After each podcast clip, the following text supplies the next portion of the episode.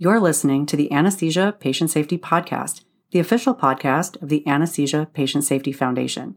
We're bringing you the very best from the APSF newsletter and website, as well as the latest information in perioperative patient safety. Thanks for joining us.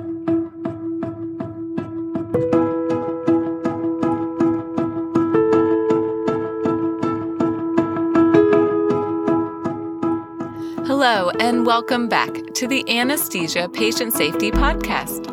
My name is Allie Bechtel, and I'm your host. Thank you for joining us for another show. We are in the middle of our podcast series on the 2021 APSF Stoelting Conference Clinician Safety To Care is Human. Today is our third show in the series, and there is still so much to talk about related to the intersection of clinician well being and patient safety. Before we dive into today's episode, we'd like to recognize Merck, a major corporate supporter of APSF. Merck has generously provided unrestricted support to further our vision that no one shall be harmed by anesthesia care. Thank you, Merck. We wouldn't be able to do all that we do without you. I invite you to join the discussion with a fresh cup of coffee or lace up your sneakers for a walk outside. Here we go with the third panel. The focus for this panel is clinician well being, promising solutions.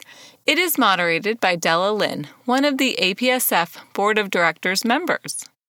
First up for this exciting panel is a talk by Michael Gropper to discuss what can departments do he kicks off his discussion about academic medicine and the missions related to education, scientific inquiry, leadership, and at the heart of it, clinical excellence. Before we get more into his talk, we are going to hear from Gropper himself. I'm going to let him introduce himself now.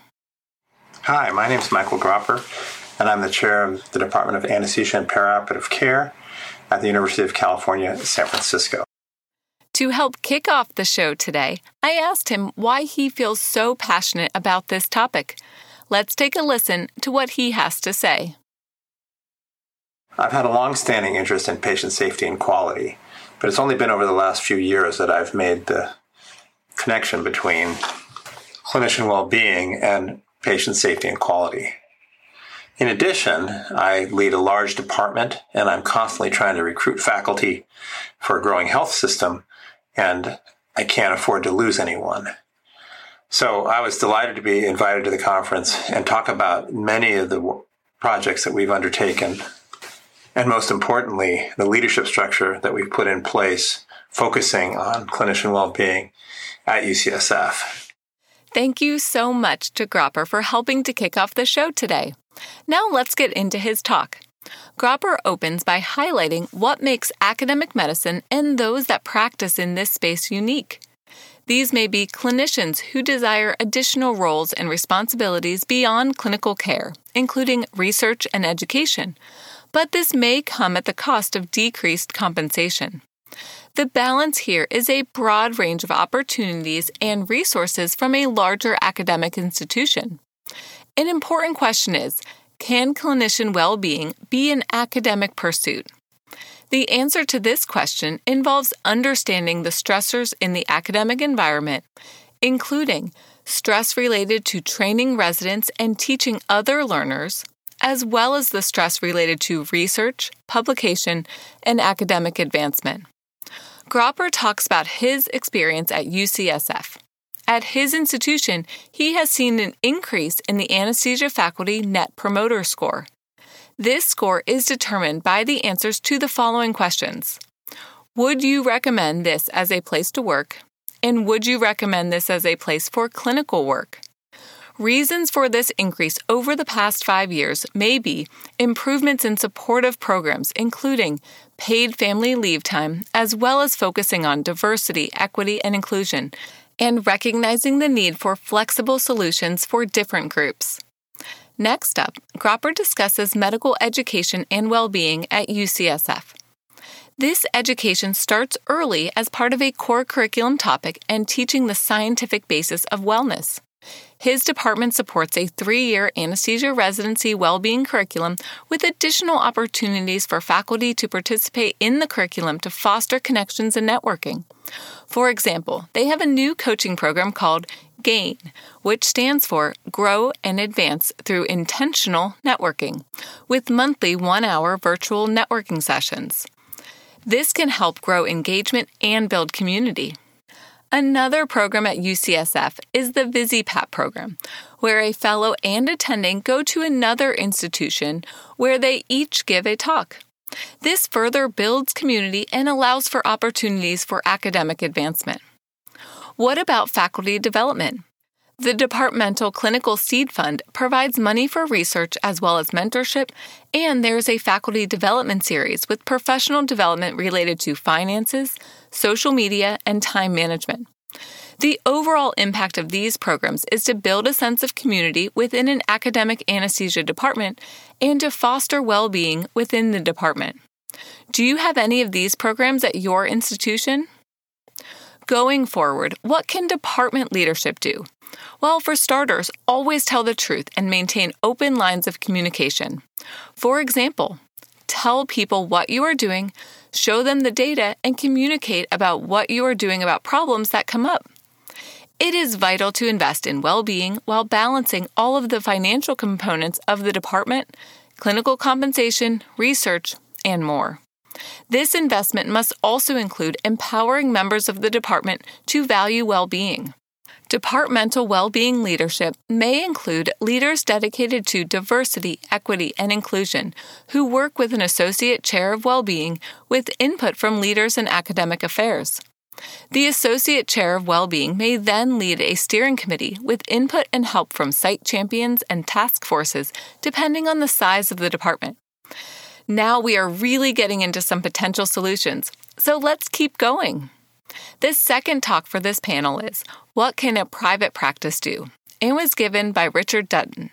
He speaks about his experience with U.S. Anesthesia Partners, which is made up of 10 states, 4,500 clinicians, including 2,500 anesthesiologists and 2,300 CRNAs and 200 CAAs, with 700 medical service office staff. He makes the case for wellness, which includes that the demand for anesthesia clinicians is so high right now. This is due to demand for anesthesia services in and out of the ORs, combined with anesthesia clinicians retiring from the workforce. As a result, being the best employer will provide a recruitment and retention advantage. In addition, a healthier, happier workforce will lead to better clinical care and improved service to surgeons and facilities. There is a circle between well physicians providing better care and support for wellness initiatives, leading to increased clinician satisfaction. Next, Dutton gets to the core of his talk. What are the tangible resources to support clinician wellness? Okay, get your pencils ready. Compensation and financial support employee assistance programs, including virtual doctor visits, leadership training. This potential solution empowers clinicians to be challenged through career development opportunities and engagement with committees. Diversity and inclusion training and hiring. Family support, such as a lactation policy. Clinical document warehouse, bulletin board, and expert support. Job training, including internal and external courses inappropriate supplies, including personal protective equipment and tools to provide safe anesthesia care. Now, what about the intangible resources that are necessary to support clinician wellness? Okay, sharpen your pencils once again because here we go. Provide support with the motto, We've got your back. This solution combines a reduction of non value added activities and increased expert resources to solve clinical and non clinical problems from legal, billing, and coding resources. Providing work life flexibility. Autonomy over daily practice, including scheduling flexibility and variety of career tracks. Data driven performance benchmarking with quality metrics and patient satisfaction. Transparency of governance and authority and celebrating individual and team wins. This may include providing performance reports and feedback from patients. This can even be part of an M&M type discussion where instead of discussing a morbidity and mortality, a great save case is discussed. Do you have something like this in your group or department? Our next stop on this panel is a surgeon from the Mayo Clinic, Kerry Olsen, who is here to talk about what can healthcare organizations do. To get at the answer to this question, we need to look at determinants of health in a population, which includes 30% genetics, 40% behavior, 15% social circumstances, 5% environmental exposures, and 10% healthcare. From this starting point, Olsen introduces the concept of work site wellness. And this is so important because we spend so much time at work, including 40 or more hours a week, and often eating at least one third of your meals at your place of work. The idea of worksite wellness led to the development of the Dan Abraham Healthy Living Clinic that was built in 2007 and subsidized by the Mayo Clinic. This clinic included fitness floors, group fitness classes, health evaluation suite, pools, relaxation suite, a healthy cafe, and demo kitchen. The focus of this place was to create an environment that was welcoming and inclusive so people felt comfortable going to the clinic and using the facilities. Now, you may be thinking, this is a cool idea, but does anyone have the time or energy or motivation to use this clinic? Well, here are several takeaways that help to make this clinic successful. Extended hours and open 360 days a year, availability of childcare, decreased fees when you use it more, a dress code so that everyone felt comfortable, an adult only clinic that is open to staff and spouses of staff. Another strategy for what healthcare organizations can do to support clinician well being includes supporting worksite wellness champions in different departments that work on wellness from a variety of different domains. Another program includes the integration of healthcare and healthy living at the wellness facility. This involves a collaboration between primary care physicians and the health and wellness specialists. Some of the referrals to the Healthy Living Clinic include the following obesity or overweight, metabolic syndrome, stress program, sleep disturbance, back pain, and balance and fall prevention. Olsen rounds out his talk with the important factors for staying healthy and doing so for a long time. These include adequate sleep, level of education, and social connection. He leaves a call to action that as healthcare organization, you can be effective in changing the corporate culture of health by creating visible reminders and demonstrating that leadership really cares about the health of its employees and members. Clinician well being depends on leadership, dedicated staff with the necessary resources, providing a variety and holistic approach to health and wellness, and being flexible and able to adapt to change. We are moving up the chain, and next is Amy Vinson to talk about what can societies do she is the chair of the ASA Committee on Physician Wellness. She discusses the ASA's approach to well being, how the ASA supports well being, and what the Committee on Physician Wellbeing is working on in this area. As background information, the ASA Committee on Physician Wellbeing started out as a task force and was related to the impact of latex allergy on physician well-being. It has come a long way since then. For example, the Education and Endeavors Working Group is creating a database that is searchable for well-being groups and interventions to foster collaboration currently.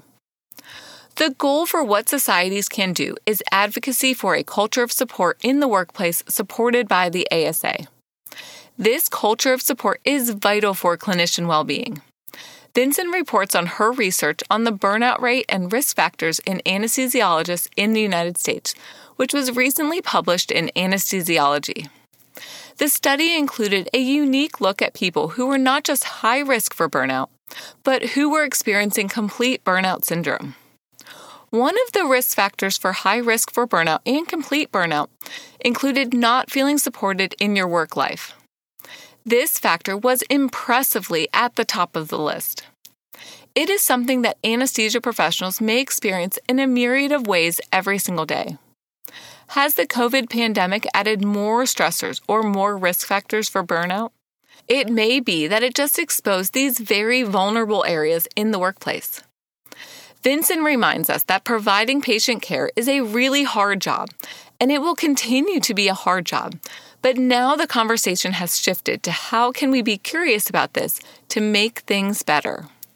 So, how do we change the culture of medicine? Well, this is a very big question. It must be a team that works together with two way communication and no fear of reprisal. There must be accountability and transparency and a partnership between clinical staff and leadership. The proposal that will come from this committee is to create a better culture of support in medicine, which includes some of the following components. Number one, removing the stigma of mental health care. Number two, recognizing the diversity of the workforce, which needs to accommodate flexibility in scheduling.